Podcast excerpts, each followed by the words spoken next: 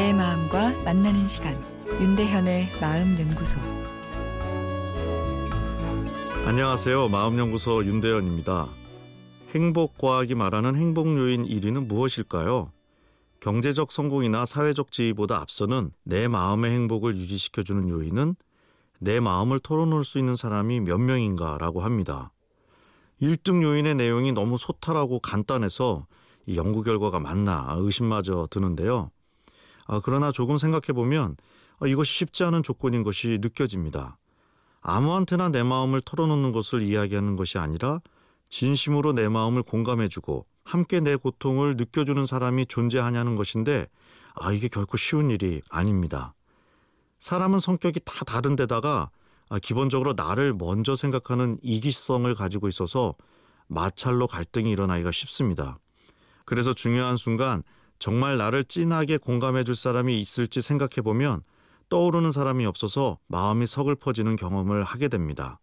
다르게 말하면 평생 단 한 명이라도 나를 제대로 이해해 주는 친구를 만날 수 있으면 성공한 삶이라는 거죠.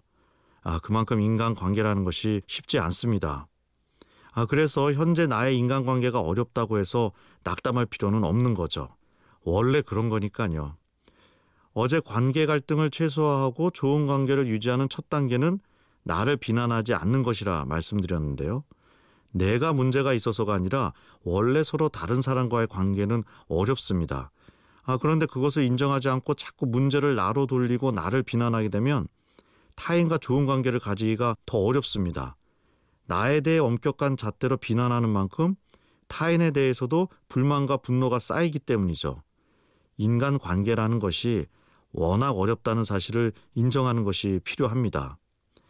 그 다음은 나랑 잘 맞는 상대를 찾는 건데요. 인간관계가 어렵기 때문에 그만큼 나랑 잘 맞는 사람을 찾는 것이 어렵고 또 중요합니다.